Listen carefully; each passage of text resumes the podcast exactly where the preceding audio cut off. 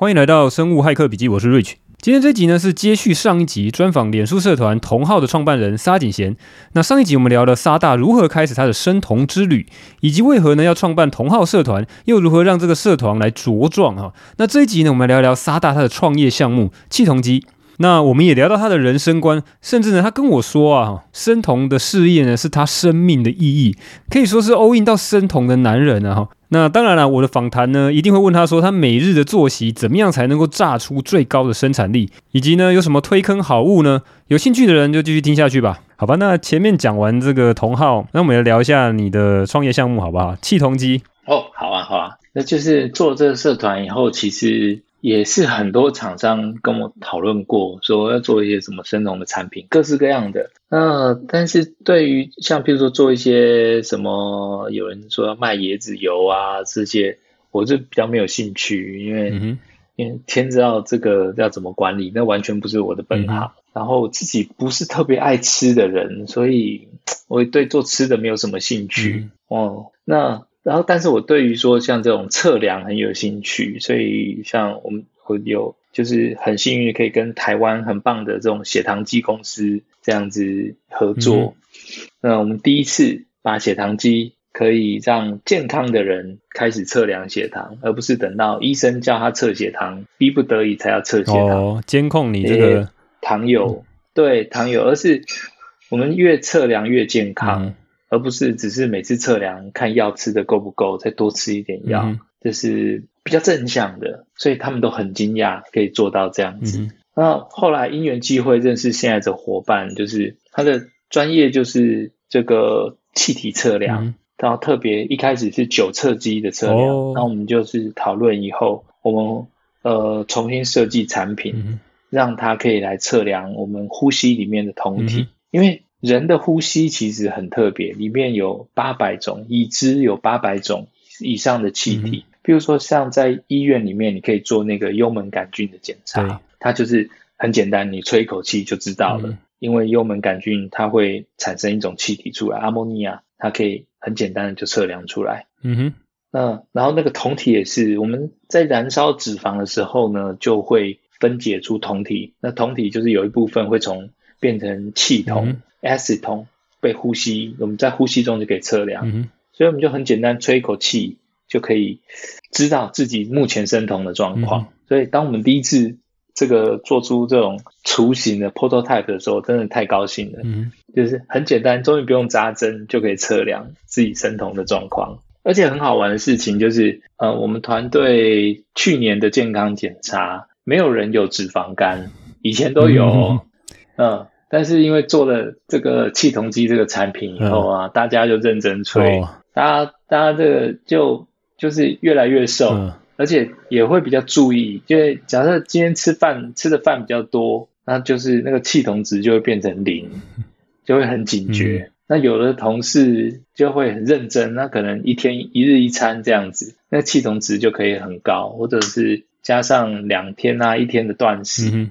嗯气酮值就可以变很高。诶、嗯欸，不过我这边这边我稍微插断一下，这个同号社团里面做了很多安全性的测试。那很多人会攻击所谓的酮酸中毒，嘿，那一般的人呃会不会遇到这种所谓酮酸中毒的问题呢？还是说在很特殊的体质下才需要注意呢？对，是只有在特殊的情况，就是通常是已经确诊糖尿病，可能十年了，长期而且有在用糖尿病药物，才会有酮酸中毒。嗯如果你没有用药物的话，你这样吃生酮是不可能酮酸中毒的。哦，即便是常年像你吃了这么多年，呃，都长期维持在很高生酮的数字啊，呃，也不会酮酸中毒。不会，不会。这个会这个是有医师来，我，我觉得呃，真的去很认真 study 过嘛？因为这块我没有很很仔细的去 study。没有啊，完全没有意思研究这个啊，因为这完全没有钱赚啊。哎，但是蛮多 蛮多一些医疗的网站在攻击说会酮酸中毒啊。其实反过来啦，我们是有收集到，就是哎，有人去医院急诊了，哎，量出来是高酮体、高血酮、嗯、高血糖，那我们就去找，因为找说，哎，它是到底什么样的情况。那找到结果，全部都是因为服用降血糖药物加上生酮饮食导致的。哦，哎，我记得你好像加在一起，好像讲过一次，是说你还特别打去医院问，还是说什么？对对对，我们上次有讲到，就是打去医院去查到底是什么情况啊？因为因为就是同号像一个网路一样，就是每一家医院里面都有人。然后或者是他自己就觉得身体不舒服挂急诊会跟我们联系，那我们就去协助去发了。哦，是他自他有特别来沟通，跟请你们来帮忙，对不对？哇，因为一般人这个 privacy 的问题应该也问不到啊。对对对，我们都有找到当事人。哦，OK，然后才找到这个问题。那如果你去看那个糖尿病药物的访单，嗯、它的说明书，它后面它其实就有写副作用就是酮酸中毒。哦，因为那个药很多啦，可能有些药会了哈。很多药，很多不同的药会降血糖，超多超多糖降血糖有效的糖尿病药物都会有造成酮酸中毒的副作用。嗯哼，OK，所以你们看到的这个情况是这样，通常是服药导致的酮酸中毒，哦、是那个访单上面就有写的，嗯哼，它它头条的副作用。Oh, OK，那我这边插入一段我访谈这个沙大之后呢，才加入的一段话，关于糖尿病的药物啊。我回听了这一集之后，觉得说可能会有点误导大家，所以我特别去问了一个专门研究低糖减重并且控制糖尿病的加医科医师李思贤啊。事实上，我跟李医师已经录了节目，之后应该会上他这个专访的节目。那这边先报了一下，因为这个糖尿病药物的种类繁多了哈。如果你是第二型糖尿病的患者，被确诊了哦，医师有在开药了，你要开始做生酮的时候，确实有些药物容易相对比较容易做酮酸中毒，当然也有些药物呢相对比较安全，所以你必须要跟你的医师呢讨论一下。那我知道说有些医师可能不是那么熟，所以你要去找这个比较熟这一块的一个医师哈。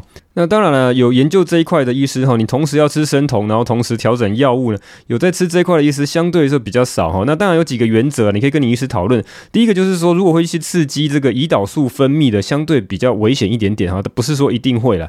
那再来就是有另外一个哈，就是我看到 FDA 美国 FDA 呢有警告哈，有一种糖尿病哦控制血糖的药物叫做 SGLT2 抑制剂哈，你可能稍微记一下，或是你去订阅我的电子报 SGLT2 的抑制剂，它有好几种药物，现在还。有三四种，好，都不同的名字啊，其实很复杂。你如果自己去搞的话，很麻烦。你要做 biohacking，你可能要研究的很透彻。你要你要知道你在这搞什么哈。这种的药物叫 SGLT2 的抑制剂呢，可能会导致酮酸中毒哦，因为他们经过大规模上市后的这个 real data 哈，real world data 实际资料呢，去统计之后发现可能会酮酸中毒。那再来就是我看到有个研究是，除了 SGLT2 的这个抑制剂以外，它跟其他的药物比较，因为实在太多，林林总总一大堆。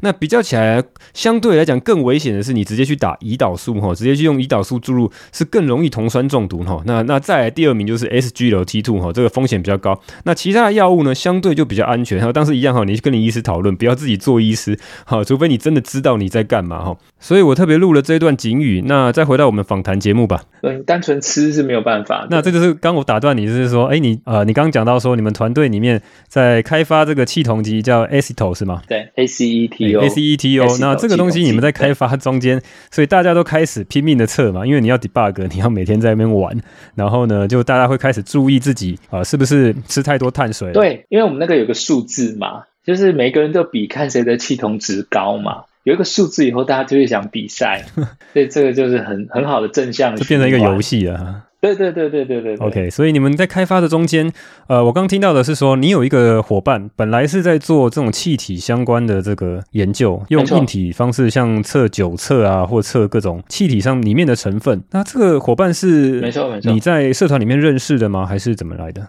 哦，也是社团里面的人介绍的，嗯，所以真的是因缘际会。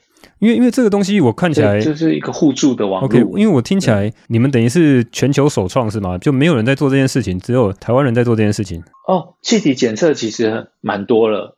哦，不是不是，我是说用做出来，我是说用气酮机检测酮体用气体。其实也有，国外也有，哦，也有是不是？国外也有。其实我们后来做出来产品，就是也有卖到国外去。哦，所以他们本来国外像已经有人在做了，跟你们做很类似的东西。对对对，其实很早以前就有人做了。哦，OK，但是要把它做成一个产品，其实是有一些困难的。刚刚说的检测也没有这么讲这么简单，里面有很多很多很多问题，嗯、要要解决那些问题也是很难。这可以想象的，一定是这样子。所以国外已经有一些超级复杂，已经有一些人做一些像呃，他算是 maker 是不是？做一些 prototype 自己在玩的，而不是不是已经有产品在市面上了，是这样子吗？都有 prototype 的也有，然后做成产品的也有，有蛮多的。嗯就通常来讲，做这种东西有点像类似，可能不是一样啦，有点类似接近医疗材料、医材。基本上还除了这个工程哦，engineering 以外，还要有一些 science 哈，就是去看说你测出来这个数据有没有什么临床意义啊？就是可以对比到，比如说跟尿酮啊、跟血酮里面的对比。那这件事情你们有去考虑吗？哦，有有，这些我们都有做测量。那做出来的结果很很简单，就是哎，就是正相关。Uh-huh. 你的血酮越高，你的气酮就越高，就是就是蛮单纯的。嗯嗯 OK，好，刚刚讲到是说，也不能够 马上就顺着你的讲法哈，我来吐槽一下。那可能听听看你的讲法哈，就是像以我来讲啦，就是什么样的人是需要一直使用这样的气酮机去测量呢？哦，比如说像我。呃，我其实没有，我虽然有买那个尿酮的试纸，我曾经也有大概测过几天，呃，但是呢，我在使用的这个情境，或者是说，我想看看我到底是不是有入酮哈，只是好奇。那我后来就没再测了，因为我知道说，我白天的那个精神状态如果比较好的话，我会知道说我的碳水就没有吃到那么多，哦，那我就那我只是要去保持这样的状态，所以好像我好像没有以我个人的使用经验，好像不需要这样子一直去测，呃，那看看你们是本来是锁定怎么样的人群是需要这样的产品？OK，没错，你用尿酮试纸的确也可以测量自己生酮的状况。但是，就是它的准确度受到非常非常多的因素影响，嗯，包括你水喝的多不多，它的影响都很大。然后再来就是它只能用颜色来分辨，其实非常非常难有一个客观的指标。你只能说是什么紫色、浅紫色、深紫色，那大家就在问，然后不知道我收到、嗯、我收到几百张这种这种 尿动试纸的照片吧。然后还有一些那个大陆的试纸、哦、，OK，你拿个水滴，它也去变成紫色，嗯、就是就不知道在干嘛。尿酮试纸的问题，就是做假的、嗯，非常便宜的，所以那个那个有很大误差。那个就是初期可以用，那在就是你只在乎有没有的时候可以用。哦、那还有就是生酮久了以后呢，尿酮也会变得很淡。那其实，在试纸也会测不太出来，是因为你的尿尿液里面酮体不多了吗？还是怎么样？没错。对，尿里面酮体不多了，那是因为啊，这跟前面讲到，就是生酮可以快速的减重。那等到第二年、第三年的时候，我们就得到很多回报，说他发现他过了一个冬天变胖，变慢，重新生酮，呃，减重的速度变慢。哎，这一次变慢了，哎，嗯，这是，哎，这是为什么？减重的速度变慢了，而且尿酮量不到了，所以就开始很奇怪啦。那是因为我们现在的这个假设是这样子。身体，当你开始生酮以后，你身体一开始没有生酮，我们身体太久了，忘记什么燃烧脂肪的时候啊，有一点会刹不住，嗯，会一直燃烧下去，会过度燃烧。所以，哦，这种一个月瘦四公斤这种情况，那个都是燃烧过度，嗯，它有点停不下来，有点在浪费能量了。嗯，那等到呢，你生酮已经适应的话，它它它的好处是。你吃的东西其实蛮少的，你不用花很多时间吃，你就维持足够的能量。那换句话说呢，当你又变胖回来的时候呢，你再生酮，你身体还是非常有效的利用酮体，所以脂肪就不会分解的很快，所以就没有以前看到那种这个快速呃快速减重的效果。那快速减重哦，减肥的效率会变差哦。那些脂肪其实就是变成尿酮排出去了。它就像漏水了一样，就是漏油了，嗯，你的脂肪就漏掉了。嗯，所以这是这是我们现在的假设，嗯。那我们现在的观察都蛮符合这个假设的，但有很多东西我们也不知道怎么测量，嗯，所以所以尿酮试纸到后来就没用了。哦，遇到这样的问题，你的你刚刚的讲法是说，他可能已经减重过一次用生酮，然后呢，冬天可能 开始大吃大喝又胖了起来，对，然后第二年春天呢又想说啊，新的一年我来再来减重一下，又再拿出这个原来这一套。嗯啊，但是发现呢，这样的生酮的方式呢，尿酮验不出来。但是问题在于，呃，它虽然一样的强度吃生酮，可是入酮的这个程度就不一样了，是这样子吗？入酮的应该说生酮的程度是一样的，但是减重就没有看起来那么快速了，那个新手优势就消失了。哦。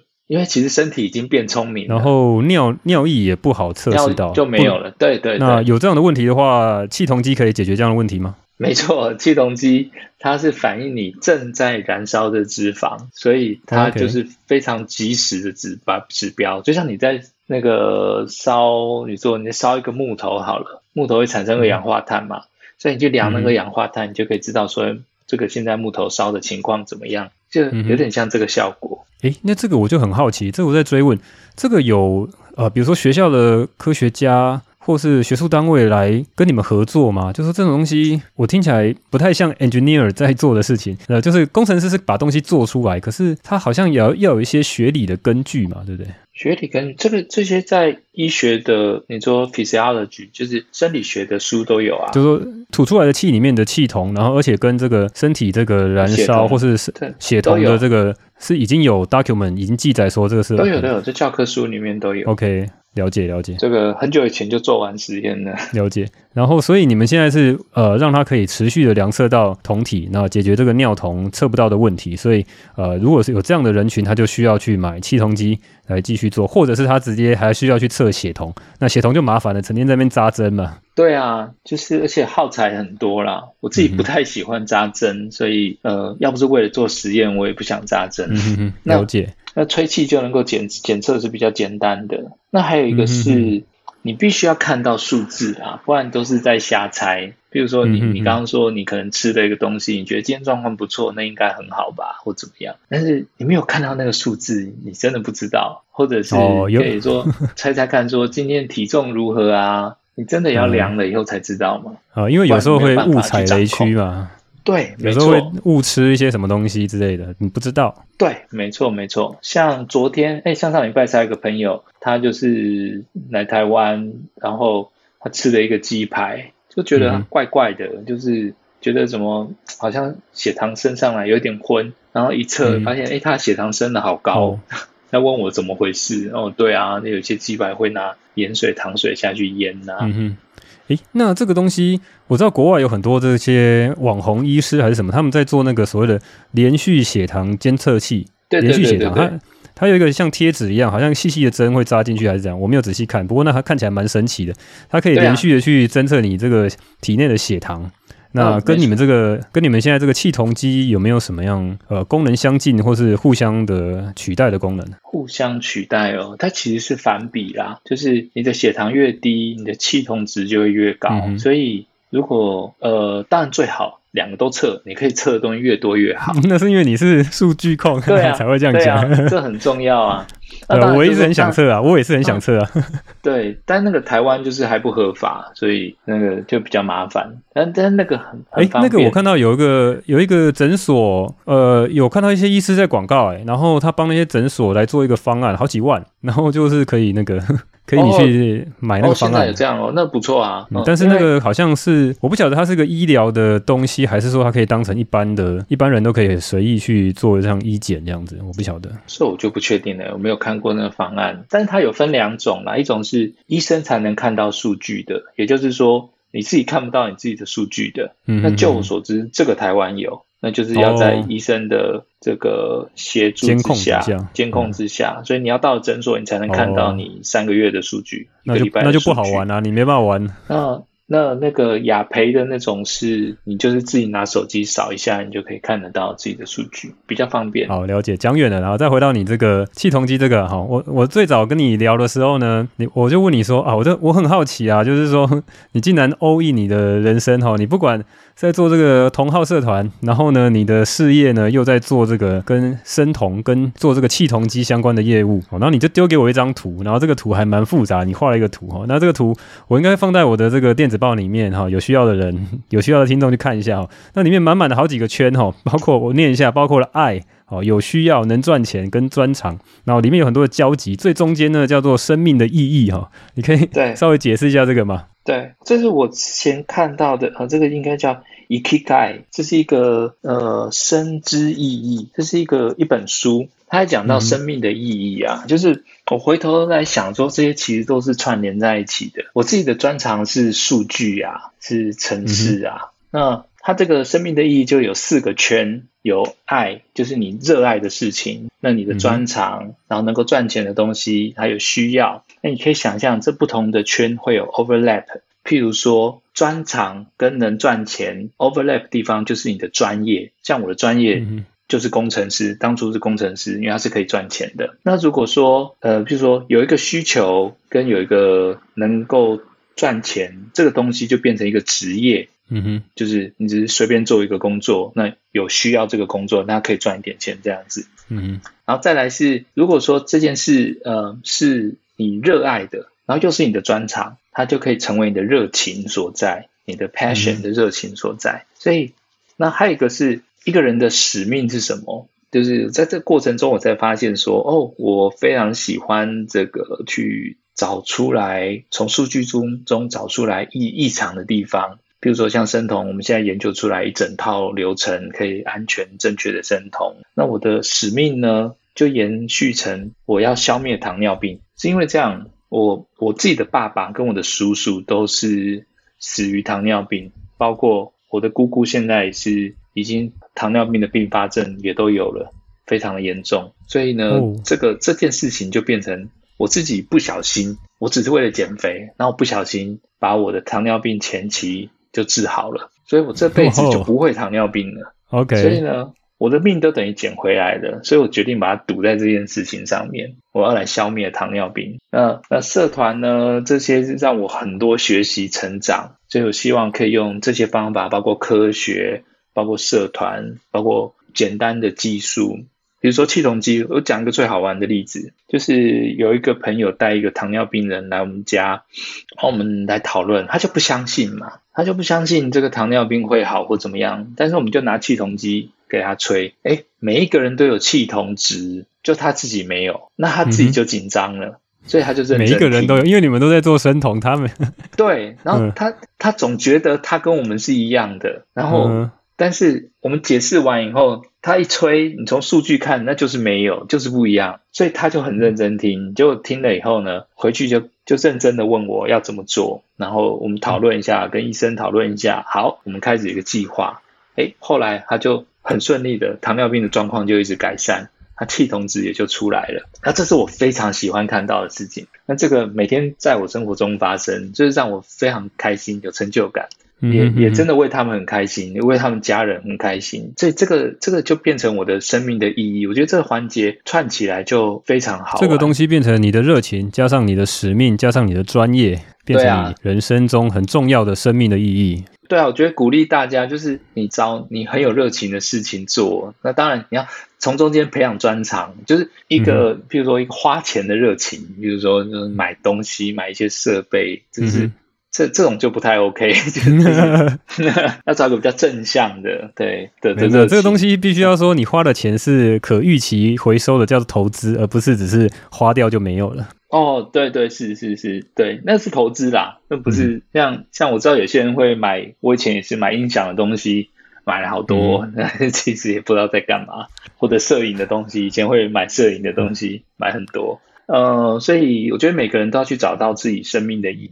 我很我蛮开心，我在现阶段我找到一个重要的使命，我觉得环绕这下去做，而且就有很棒的伙伴一起做，就非常好。了解哇，这个故事蛮酷的，嗯，而且前提是你要先，前提是你要先在金融圈呵 呵有赚到钱，然后就可以支持你做。因为我我相信你们在做这个创业，尤其是你这个跟硬体 IoT 相关的，哇，这个听起来就非常的 heavy 啊，就是对啊，前期对，因为前几年有很有很大的一个风潮，大家都喜欢在 Kickstarter，然后台湾去做这种。这种的有硬体有软体整合的这个，哇，这个是没有想象中的那么容易，这真的非常困难，而且你还有囤货，还要进货哈，各种库存跟做软体完全不一样。没错，软体你有一台电脑，你开始写程式就可以，对，你完全没有那种存货的问题。但是你们这个东西其实是解决很真实的问题，但是也也也有很多呃很，很多很多的挑战呢。对啊，那反过来是说，你做出来以后，这对别人来说就是一个门槛了。嗯哼，现在已经都出货了嘛，对不对？对啊，对啊，呃，就是很稳定、持续的在卖，然后甚至也有人要仿冒啊，就问问问，然后不知道怎么弄，然后问问问，还问到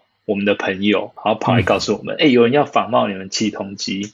哎，那你们在台湾的销售的方法就纯粹是网络上面销售吗？哦，对对，我们没有店面。有用什么样的方式去推广吗？然后我们在那个同号认证的餐厅可以去试用，同号认证的餐厅都有。可是这个试用它不是有这种呃卫生上面的问题吗？它怎么样去吹？哦，我们有那个吹嘴啊，所以每个人都有一个自己的吹嘴，就可以消毒使用。但是吹不是吸嘛？对对对对对，你不会不会交叉感染。哦。然后你说国外也有人呃，因为你们有一些呃跟国外的社团有交流嘛，所以他知道你们在做什么事情。嗯，对啊，没错，他们也觉得很喜欢，包括像外国的医生用了以后都吓一跳，哎，这个非常非常方便，对。就是非常方便哦，这很酷哦。那看你们有没有什么国外的照片，我看搞不好可以放在我的电子包里面。台湾之光哦，我找找看。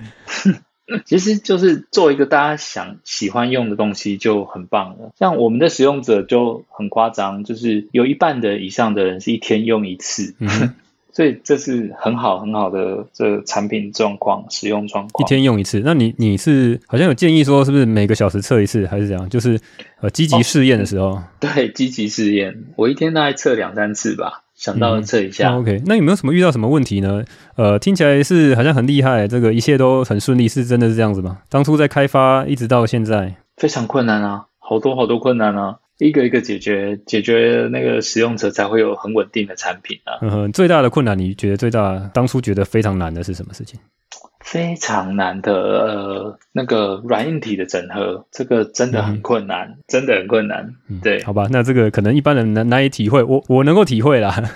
对啊，那困难到我就是嗯偷吃布。像我们有一个问题很难，那时候真的不知道怎么办。而且如果说这问题延烧下去的话，就有点像那个什么 iPhone 以前不是有天线门事件吗？你手拿的姿势不一样，那 iPhone 就没有讯号，就不不能动了。就是有一点像我们一开始有遇到这样的问题，嗯、然后我就断食，嗯、我断食到了第三天，对，嗯，我收集资料，然后断食，然后再研究反复测试，然后就动用了断食的这个大招，然后就哎就找到问题了，然后就就解决了。哦、所以我觉得很好玩。你有时候要有一些技术，有一些专业。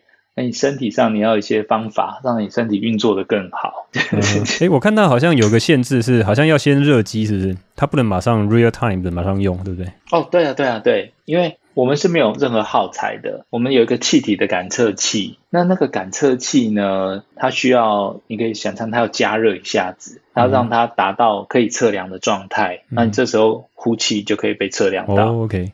那这个东西变成一个先天的限制嘛？哈，就是即便你未来要迭代一些新的产品，可能就还是会有这个限制，对不对？会会。好，那我们我们再看下一个问题好了。我看到有一个题目哈，因为我的访纲里面有讲说，哎，你可以讲一下你特别想要讲的一些有感想的一些事情哈。你讲到说你怎么去看待健康这件事情，有一个叫做健康决策模式，我来聊一下这个好吧？嗯，对，对啊，那你这个图到时候也放到那个 note 上面，因为我觉得这很重要。这边有个特殊的图。对，就是我们传统的健康模式啊，就是看新闻嘛，或看 LINE 的文章嘛。那个健康网站这有一些这种健康网站的主编也跟我讲，这种最好的文章就是说，比如说吃地瓜好，这种文章点击率就很高，大家很喜欢，很简单的，简单快速可以解决问题。对对对，然后就会觉得大家就是说，哦，好，地瓜好，可能就狂买来吃。对，然后过两天就写说什么吃草莓对什么好，然后降血糖吃这三个东西，然后最底下就加一个广告这样子。你如果没有深入的去思考健康这个问题，你就这样随波逐流，你永远就是乱七八糟的，永远有新的直销哇，不知道多少。我我我做同号以后，我才知道有多少直销，好可怕。他们都想潜伏在直销里面，然后但我们很快就被我们删文。他们都想要拉一些客人，潜伏在社团里面，然后偷偷摸摸的找人进来。对对对对对。但是呢，你正确的要维护健康的方式是，你要知道，先知道自己目前的状况，就刚刚讲的，你生酮前要先测量，嗯、所以你要很理性看待自己的所有问题。像我身体哪里不舒服，我会先判断为什么，然后就去看医生，讨论一下怎么做，然后再来定一个计划。那可能一个礼拜，那医生说，好，这个没事啊，我贴个药膏就好啦。说这个只是正常发炎，或是怎么样。那定了计划以后再来观察，所以这些健康计划是你跟专业的人士一起讨论以后出来的方式。所以这就变成我现在的健康决策模式，就我会找很多医生当我的顾问，跟他们讨论我想改善这个地方。譬如说这半年我又做了一个关于近视眼的，我我有近视，然后三百度。嗯，那我就想让我的视力更好一点，因为加上我儿子开始近视了，所以我开始在乎近视这个问题，我开始找一些方法，然后我就诶研究了一个方法，那我们来试试看这个方法。诶，什么方法？我有做一集是近视的。哦，知道。那我先听一下你这个，我先卖个关子。这个这个 这个也是讲出来要被人家骂三天三夜，这非常好玩，但是也可以找到非常支持的医师。就、哦、是这一样是两极化、啊。你现在不能讲，是不是？这个太太长了，非常非常长。好，那我们现在再现在再录一集好了，专门讲近。你 好，那我先听结果。你做出来已经有成果了吗？还是怎么样？有啊，我自己的近视就降低了五十度，我从三百五变三百。哦，OK。对，我觉得是完全不可能的事情，但是就就可以这样子，那也蛮单纯。我有收集到一些资料，这个我也看了大概两周，拼命的狂查资料。那然后里面有一些土炮的方法，可以去做训练。然后我是看到国外的一些做法啊，但是像那也有一些比较科学的，像呃，那哪一集我要听一下？我没找到那集，你录好多了。有你前面几集 就讲近视的，对逆逆转近视，我写的还很那个 啊，但是当然就是不是每个人都可以做到。把你的度数调低，好，那把你的那个眼睛的度数调低，然后呢，特别去训练接近你这个 borderline 哈，就是让它稍微有点不清楚，然后稍微把它拉远，反复的去测试你那个 borderline。哎，没错，对我就是用这个方法，就是 my、嗯、就是 myopia 啊，defocus。我帮你破梗了，是不是？对，就是这个方法。OK OK，然后我还有一些用一些比较贵的设备哈，因为这个我我这个 study 非常久，我跟我可能跟你一样有这样的需求，嗯、然后我就录了一集，那有兴趣可以去听一下。好啊。因为我自己是用 myopia defocus，那我要去配验光的时候，跟我讨论了很久，阻止我很久，坚持。我最后用新台币说服他。我现在戴的眼镜也是故意去降低的，然后去要练这个。不过我后来就有点有点偷懒，我不知道我现在成效怎么样。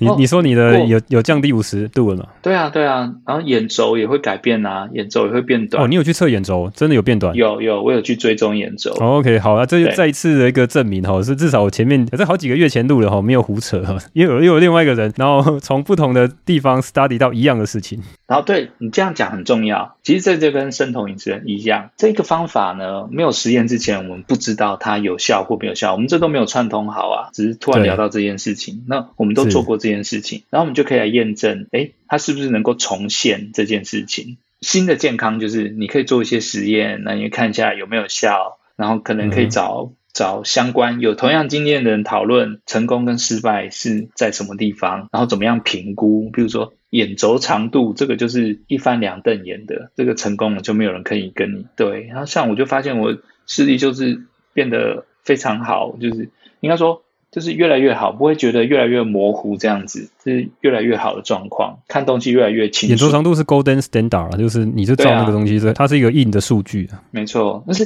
因为那是客观的数据，像视力还会依照的。嗯包括血糖也会影响嘛，包括你疲劳程度、嗯、眼睛疲劳程度，那个有太多影响的东西。好，这个就是模式二。然后你会做一些实验，那实验以后，诶，可能这件事是没有人做过的，那你就很小心的实验，你又得要花一些钱去想办法一些设备。以前很难，但现在我觉得相对简单很多。这有一点像说。把健康又拿回自己的手上。以前你只能听医生的，医生叫你吃什么药就吃什么药。嗯、那老实说，大部分医生对你的健康也不是太在乎，嗯、或者他就是照照本宣科，他必须按照 guideline，那这个职业就是这样子。嗯、可是你自己依照一样的方法，但效果不好啊，嗯、那就变成你自己要得要去找研究，自己去找方法。但这比较难。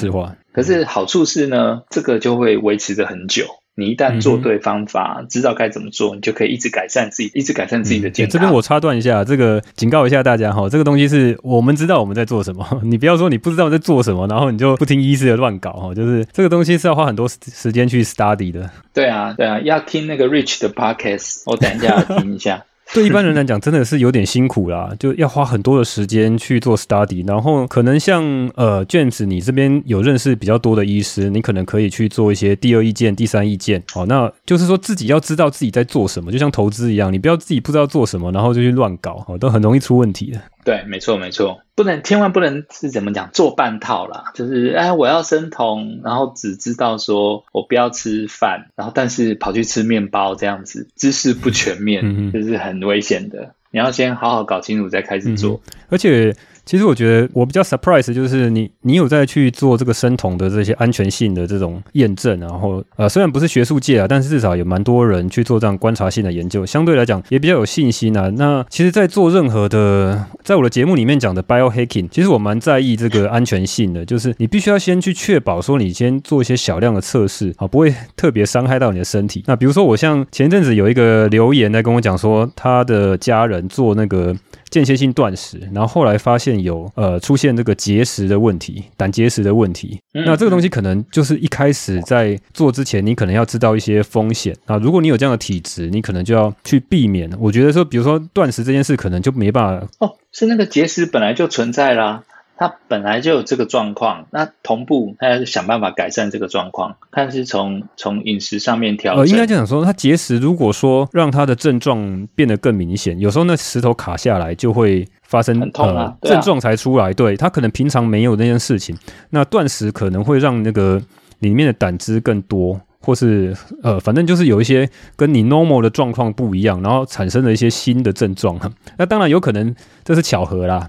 不一定它是就是它有因果关系，但是这个东西确实是有些医师在讲说，呃，不管你在做哪一样的事情，不管是生酮或是断食，可能都会有一些你需要注意的。像生酮就是你要注意，你不要跟药物去做太高的这个降血糖的这个加强的作用。那这件事情其实我在节目里面有想说，你在做任何事情的时候，你要知道你在做什么。对啊，对啊，没错。好了，那打断你的这个健康决策模式，你刚刚讲的就是呃要克制化，然后要深思熟虑嘛。哈，你讲到这边是吗？嗯。那还有什么要补充的吗？哦，你后面有讲到用脑袋思考，呵 呵对，就是你就知道你要做什么。哦，对啊，就是先把这些知识先了解了，就从头到尾了解了该怎么做，然后再去评估，再到底要不要做。对啊，然后未，你还有讲到一个叫未经之地。然后通常啊，这些事情是没有人做过的，像你刚刚近视或生酮，会没有人做，但是这不代表它有用或没有用，所以。嗯有的时候你去做一些新的尝试，像那时候一开始做生酮的尝试，我真的周遭没有任何人生酮，所以我真的也不知道会发生什么事情。哦，那是很早的时候，你看，你应该是看到国外有啦，就是对啊，呃，虽然没有台湾人，但是国外有了哈。对啊，对啊，但这不代表它是错的哦，它有可能答案就在那边。对，至少还有老外可以参考啦。这所以，所以这是两种模式啊，一种是你看杂报纸杂志，哦，今天这个好啊，我。多吃一点这个，今天这个不好，我不要吃这个。呃，背后的原因是什么呢？要搞清楚。这个好，那个也好啊，看了就赶快去买。哎，不对。对对对对对，但当你可以知道更深一层底下的东西是什么的话，你才能持久啦，才知道自己在干嘛。那这边这个话题就讲到这边吧。呃，最后再请问你这个问题哈，就是因为我们现在在做 RD 或任何开发哈，或是动脑力的这个工作，这个每日的生产力是非常非常重要的。你每天的作息有什么可以分享给大家吗？没错，这也是我超级在乎的。其实你知道，我在乎的不是说每天吃什么东西。有人觉得好像说，呃，可能我可能每天都在在乎我的酮体有多高啊，在乎斤斤计较我吃了多少淀粉啊。其实我完全没有。当然，就是我把我妈训练的很好，她可以做出。非常非常棒的这个生酮的餐，因为很简单，我们用气酮机，每次就是煮完饭以后，我们就是用气酮机测一下大家有没有变，哎，没有变，那就可以啊，那就好啊。所以当这些基本的小事都解决以后啊，你就可以专心在你的工作上面。所以像我现在通常是一日两餐，就是就是没有没有早餐，就是午餐晚餐。嗯、但是我最佳状况是一日一餐，那时候我的状况会是最好的。然后至于是午餐、晚餐都可以，都没差。这时候就会发现，哦，自己可以一票到到底，可以一整天都在工作，然后状况非常好，把该做的事情做完。Oh. 就是，哎，人就是会有时候你吃到淀粉啊，会懒啊，或者生病会懒，这个就很正常，都不是你的错，不是 不是你会懒散或什么的，不是，是你身体状况不好，那就是要休息或改变吃的东西。当然你吃对的话，你的那个。你的输出是很大的，你可以就可以做很多事，这是很有价值。所以其实我在乎的是这个我的产值、我的 performance、我的我的成效，我是不是可以做在很短时间内做了很多事情、有意义的事情，帮助我的伙伴这样子。这是我在乎的事情。所以你讲的是呃这个饮食的部分，你一天现在如果你想要最高这个 peak performance，你会吃一餐，然后那一餐又是生酮，所以等于是二三一嘛哈，二十三小时的断食，然后一个小时的吃饭，再加上那一餐又是生酮，所以是高强度的生酮。对啊。高度营养。那除了这个以外，呃，你的作息会是你早上会几点起床？然后你的睡眠状况如何呢？哦，我尽量符合那个 circadian cycle 日夜循环，嗯、就是我会喜欢调到太阳起，呃，太阳升起的时候，目标是这样子，太阳升起的时候起床。哦，所以呃，冬天夏天不一样。对，夏冬天夏天不一样。哦，所以现在冬天的话，你会是。呃，比如说六点比较早啦，现在现在开始五点半变早了。诶，这个好处是怎么样？太阳一升起你就起来，你会先定好，对，先知道最近太阳什么时候。对啊，因为现在很好查，现在的、嗯、我看今今天的越来越早了，就是六点啦，对，六点十分就起来，okay. 太阳就起来了。那其实那是刚刚好的时间，或者是太阳起来不久以后，气温比较高一点，那就是。很好的时间，我很喜欢这样。哦、oh,，OK，特别去找这个 circadian rhythm，看这个节律是什么时候就起来。对啊，那我会回推八个小时嘛，就是睡觉的时间，oh. 就会蛮稳定的。那如果身体状况假设不舒服的话，你就很快用这样的模式就会发现，可能睡不好啊，那就要去找一下是什么问题，嗯，那就好了。哦、oh,，OK，cool，、okay, 这是我第一次听过，还蛮酷的。睡眠往前推八个小时，然后早上起来就不吃早餐，然后你会多喝点水嘛？然后开始工作了。哦，我会先看比较难的东西，可能我现在在看的研究啊，就是前一天看不懂的，我就会一早看，那效果非常好。Oh. 对，或者是漏漏等的英文文章，就是可以在一早工作前就可以先看，okay. 那就会有很多灵感。如果遇到瓶颈了哈，大要出大招就 断食三天。就断食啊，就断食，真的是遇到超大问题的时候就就断食。好，那你说早上先做难的事情，然后那你的睡觉时间就配合你往前推，呃，你要醒来的时间再往前推。没错。那中间还有什么还有什么方式可以再再榨出一些生产力吗？那中间很累的时候嘞，到下午就比较累嘛，或是接近傍晚。就会做比较简单的事情啊，不用动脑的事情，爆炸、啊。你现在工作的时数会是呃是还是很长吗？还是说你有限制你工作的时数，让它呃效率好，但时数不用太多？哦，我们原则上还是大概八个小时，那我们就会安排一下，因为好玩的是啊，你一天能够动脑的量也是有限，你加班去做事，其实也是没有效果的。对，所以就是必须你把自己身体照顾好，才能包括伙伴们的身体也都照顾好，嗯、你才有办法，你让让整个团队的效率最最高。因为像我们做软体、做硬体这样子，你只要错一小步，你后面就要花很大成本去修它嘛，这很危险。嗯，其实什么工作都是啊，一定要保持在很专注的状况下。你早上那么早起来，你是在家工作吗？哦，对，我们最近是在家工作。哦，在家工作你可以很早就开始工作，对，所以你很早就起来。那以前。以前早起就直接先去办公室啦，也还好，oh. 差别不大，就可以也可以避开车潮，oh, 比较早去避开车潮。好，那整个作息大概就这样嘛？还有那还有什么吗？除了这个以外，你还有整个作息大概就这样？我听起来我觉得很不错，我也来 我也来抄你的做法。对啊，试试看看看你的，我想听听看你你做起来感觉如何？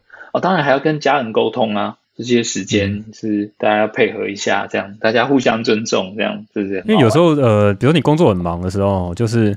你要解 issue 啊，各种呃很烦的事情卡住，你会不会影响到你的睡眠呢？以前会，现在比较不会。现在比较不会啊。OK，对，这是这是，其实很多人也有跟我反映有这样的困难，就是你工作上压力可能太大，一直想工作上的事情，但是这个真的要一步一步排解，这是身心灵互相的问题啦。你身体没有好好的休息，你第二天还是没有办法好好的解决问题。而且解决问题有很多方法啊，也不是可能有的时候也不是光靠自己一个人努力。可能跟伙伴讨论一下，或找一些不同的方案。那你白天会喝咖啡吗？或是其他的饮料，还是怎么样？嗯，有啊，也都有啊，咖啡、茶都有，水都有。嗯、好，那这个作息就到这边。那最后一个问题啊，哈，最近有买过什么东西，或是你一直在用的哈，增加生产力或者改善你身体素质，有什么推坑好物呢？哈？Oh, OK，我自己是做软体的，其实我一直有在做一些资料的收集。那我有用两个软体，一个是 Obsidian，它是一个、嗯、一个管理的工具吧，就是你可以把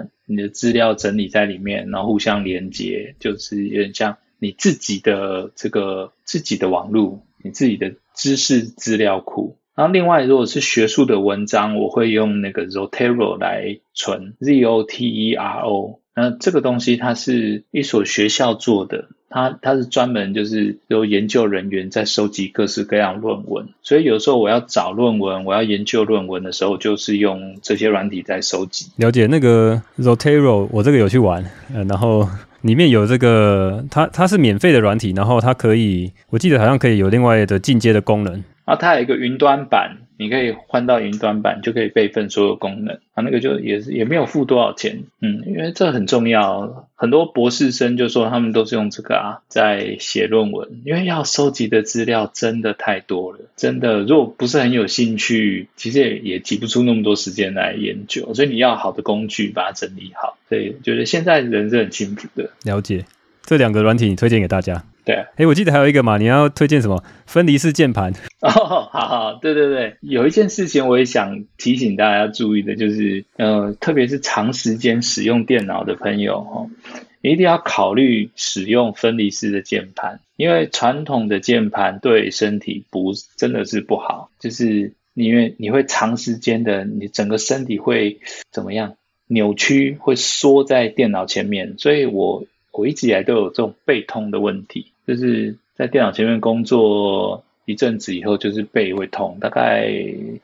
可能一天一天里面的可能第四个、第五个小时，就大概下午的时候，背开始痛，然后手腕开始痛。那，很多人都有这样的问题，然后所以我在开始，我又做了一个关于键盘的人体工学的研究，然后才发现说，哎呀，以前研究早就说了，就是要用这个分离式的键盘。你的你的背啊，才能够在正确的位置上，你的手才会在正确的位置上。所以就是有有兴趣，有有之后有机会再分享这件事情。但是大家听到这边可以就可以先去查查看这个分离式键盘，这是很值得投资的一个工具。嗯嗯，改善你的这个姿势不良，然后全身全身各种酸痛的问题。对，对，因为这是很简单的改善，因为你工作还是要做嘛，对不对？那你换了一个设备，你让你的工作很轻松。就是说，刚刚我们讲到近视的，嗯、我们只是换了一个眼镜，换了近视的度数，嗯、就是一样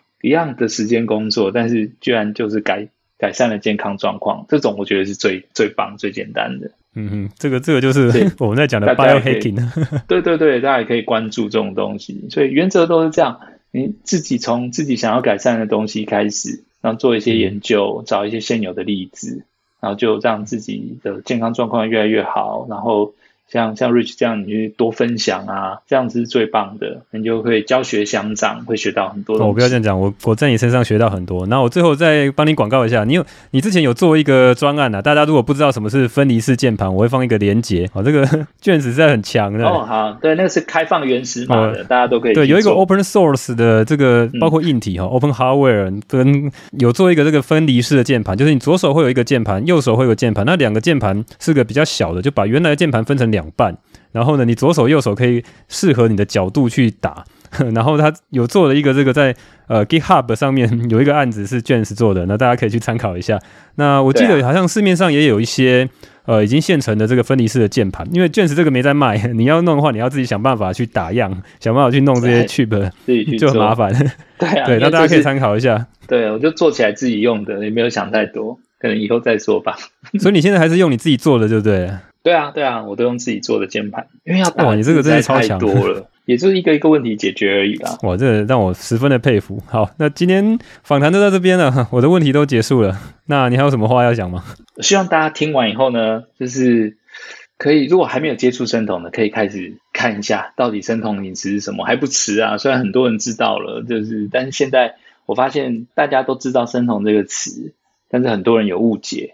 所以还没开始尝试生酮的，请赶快尝试看看。至少先来了解一下哈。对对对对对，你可以受用一辈子。来这个同号的社团里面逛一逛。然后对对对，里面资料资讯很多，我们都有全部放开放出来。然后这样做下去以后呢，你就会有很多东西可以分享给你的朋友们、伙伴们、家人们。我觉得我觉得这很重要。所以如果你有能力学习，一定要好好了解，那你就可以帮助周遭的人。我觉得像 Rich 这样也很好啊。他学一个东西就录 podcast，我真的没有那个力气。就是你可以这样认真做一个 podcast，然后里面资料也查的很很完整。你是直接把那个事情做出来，你是把键盘做出来？都我们都解决自己的问题嘛，然后再帮人家、嗯。你把气筒机做出来，我只是出嘴炮，这完全不同的，完全不同的 contribution，、嗯、不同角度，对啊，嗯、所以就是大家多研究，认真研究、啊。那今天就谢谢 James，哦，谢谢 Rich，好，就先这样，好，拜拜拜。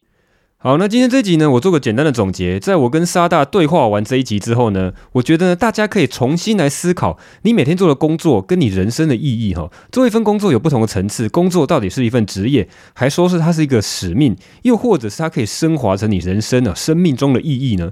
那有趣的是说，当沙大遇到一个超级困难的问题的时候呢，他的做法是直接断食三天，让体内的酮体呢大爆发。我们知道这个间歇性断食或是比较长时间的断食，理论上呢是可以让头脑运作的时间高速运作的时间更长。